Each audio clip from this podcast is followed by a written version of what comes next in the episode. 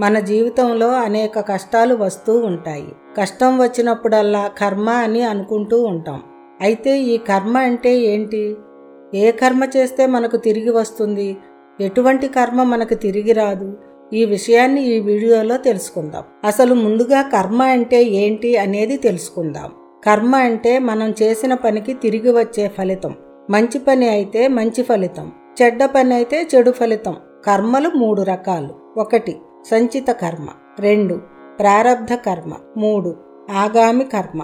సంచిత కర్మ అంటే మనం అప్పటికే చేసి ఉన్న కర్మ యొక్క ఫలితం. మనకు జన్మలలో రావడానికి ఎదురు చూస్తూ ఉంటుంది. దాన్ని సంచిత కర్మ అంటారు. ప్రారబ్ధ కర్మ అంటే ఈ జన్మలో ఇప్పుడు మనం అనుభవిస్తున్న కర్మని ప్రారబ్ధ కర్మ అంటారు. దీన్ని మనం జన్మ తీసుకునే ముందు సంచిత కర్మ నుండి కొంత తెచ్చుకుంటాం. ఆ తెచ్చుకున్న దాన్ని ఈ జన్మలో అనుభవించడమే ప్రారబ్ధ కర్మ. ఇక మిగిలింది ఆగామి కర్మ. ఆగామి కర్మ అంటే మనం చేయబోతున్నది. మరుసటి క్షణంలో మనం చేయబోయే కర్మను ఆగామి కర్మ అంటాము. ఆ చేసిన ఆగామి కర్మ వెళ్ళి సంచితంలో కలుస్తుంది. అది పుణ్యం అయినా పాపం అయినా సరే. ఎటువంటి కర్మలు సంచితాలు అవుతాయో ఏవి కావో ఇప్పుడు తెలుసుకుందాం. అజ్ఞాన దశ. స్పృహలేని దశలో చేయబడిన కర్మలు సంచితం కావు. బాల్య దశ లేక మూఢ దశలో చేయబడిన కర్మలు కూడా సంచితం కావు.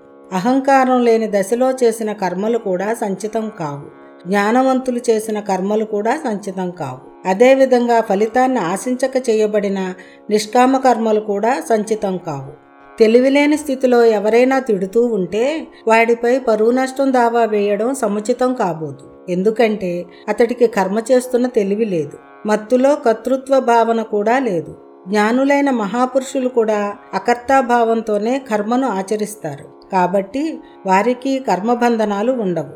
ఈ విధంగానే మీరు ఎక్కడ ఉన్నా ఏం చేస్తున్నా అకర్తగా మారి చేస్తే గనక మీకు కూడా కర్మబంధనాలు ఉండవు. కర్తాభావన ఉన్నట్లయితే నడుస్తూ నడుస్తూ కాళ్ళ క్రింద కీటకాలు పడి చచ్చినా కర్మ సంచితమవుతుంది. ఎవరికైనా నీళ్ళు త్రాగించినా లేదా ఎవరిదైనా ఏమైనా తీసుకున్నా కర్మ సంచయం అవుతుంది. కానీ అకర్తాభావనలో చేసిన కర్మలు బంధనానికి కారణాలు కాబోవు. ఒకసారి బుద్ధ భగవానుడు అతడి శిష్యులు సంచారం చేస్తూ ఎక్కడికో వెళుతున్నారు. మార్గమధ్యంలో ఒక చోట ఒక పామును బోలెడు చీమలు పట్టుకొని కుడుతున్నాయి. పాము విలవిలలాడుతూ ఉంది.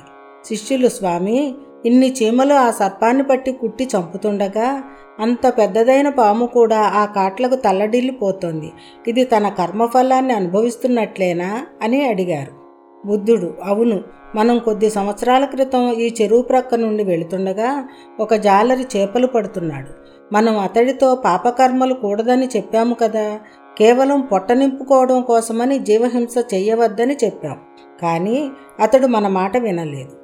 ఆ అభాగ్యుడే ఈ పాము జన్మలో పుట్టాడు. అతడి ద్వారా చనిపోయిన చేపలే ఈ చీమలుగా పుట్టి ప్రతీకారం తీర్చుకుంటున్నాయి. జాలరి నిర్దోషులైన జీవులను హింసించిన ఫలితాన్నే అనుభవిస్తున్నాడు అని చెప్పాడు. మహాభారత యుద్ధం తరువాత ఒకసారి అత్యంత వ్యధాభరిత హృదయుడైన ధృతరాష్ట్రుడు వేదవ్యాసులను ఇలా అడిగాడు. భగవాన్ ఇదేమి వైపరీత్యం? నా నూరుగురుకు నూరుగురు కొడుకులు చనిపోయారు. అంధుడను వృద్ధుడను అయిన నేను బ్రతికే ఉన్నాను. నేను ఈ జన్మలో అన్ని పాపాలేమీ చెయ్యలేదు. ఎంతో కొంత పూర్వపుణ్య ఫలం చేతనే నేను ఇప్పుడు రాజునై ఉంటాను కదా. మరి ఏ కారణం చేత నేను ఇంత ఘోరమైన దుఃఖాన్ని అనుభవిస్తున్నాను? వేదవ్యాసుల వారు ధ్యానంలో కూర్చొని సమాధిలో లీనమైనారు. ధృతరాష్ట్రుని పూర్వజన్మ గురించి తెలుసుకున్న తర్వాత వారికి తెలిసిందేమిటంటే అతడు ముందు జింకగా తర్వాత ఏనుగుగా తర్వాతనే రాజుగా జన్మించాడు. సమాధి నుండి లేచాక వారు ధృతరాష్ట్రునితో పూర్వజన్మలో నువ్వు ఒక రాజు వేటాడే నిమిత్తం అడవిలోకి వెళ్ళావు. అక్కడ జింకను చూసి దాని వెనకనే పరిగెత్తావు. కానీ అది నీకు చిక్కలేదు. అడవిలోనే అదృశ్యమైపోయింది. నీ అహం దెబ్బతిన్నది. కోపగించి నీవు అక్కడ మంట పెట్టావు. దానితో అక్కడ ఉన్న గడ్డి ఎండుటాకులు తగలబడిపోయాయి. కానీ దగ్గరలోనే ఒక రంధ్రం ఉంది. దానిలో పాము దాని పిల్లలు ఉన్నాయి. అవి ఆ మంటల్లో చనిపోయాయి. ఆడపాము గుడ్డిదైపోయింది. నువ్వు ఆ జన్మలో చేసిన కర్మ ఫలితం ఈ జన్మలో లభించింది. అందుకే నువ్వు అంధుడివైపోయావు. నీ నూరుగురు కొడుకులు అంతమయ్యారు అని చెప్పారు. ఇక్కడ మనం అహంకారంతో చేసిన ప్రతి కర్మకు తిరిగి కర్మ అనుభవించాలి అని తెలుస్తోంది.